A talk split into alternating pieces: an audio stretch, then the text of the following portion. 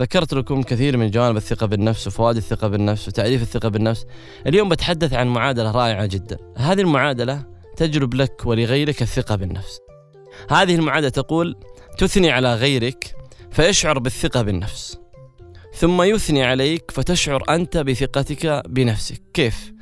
إنسان أنت شكرته أو أثنيت على مجهود قدمه.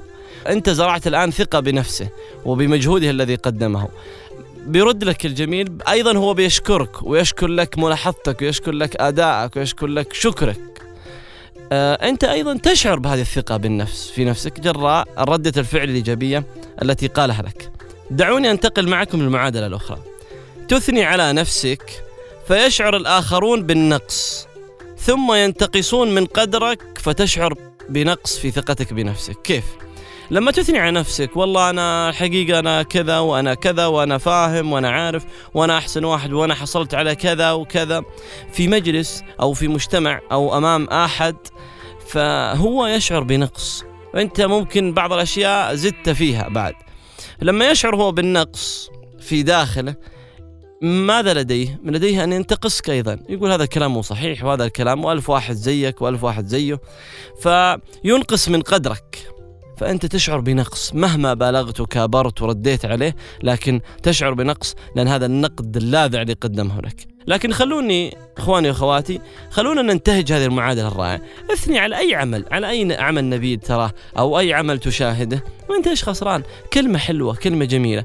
راح يجيك خير من وراء هذه الكلمة الطيبة. يجيك مديح ويجيك ثناء. فتسعد بها أنت أيضا. لا تنتقص الآخرين ولا تتحدث عن نفسك كثيرا حتى لا ينتقصك الآخرين ويشعر آخرون بالنقص لأنهم لا يملكون ما تملكه. مصادر الثقة بالنفس. هناك مصادر عظيمة للثقة بالنفس. من أعظمها الإيمان بالله عز وجل. أن تكون ثقتك بالله عز وجل عالية وإيمانك بالله عالي جدا أنه راح يوفقك ويرزقك الثقة بشكل كبير. أيضا المصدر الآخر إيمانك بالفكرة وبالقيم التي آه، تحملها هذه أيضا نقطة مهمة جدا من مصادر الثقة بالنفس. أيضا من مصادر الثقة بالنفس التفاعل الاجتماعي الإيجابي مع المجتمعاتك الأسرية والمجتمعات المدنية أيضا وتفاعلك معهم بالأنشطة وال والإلقاء والمحادثة وهذه الأشياء الرائعة جدا التي تنشأ منذ الصغر في كثير من المناشط المدرسية.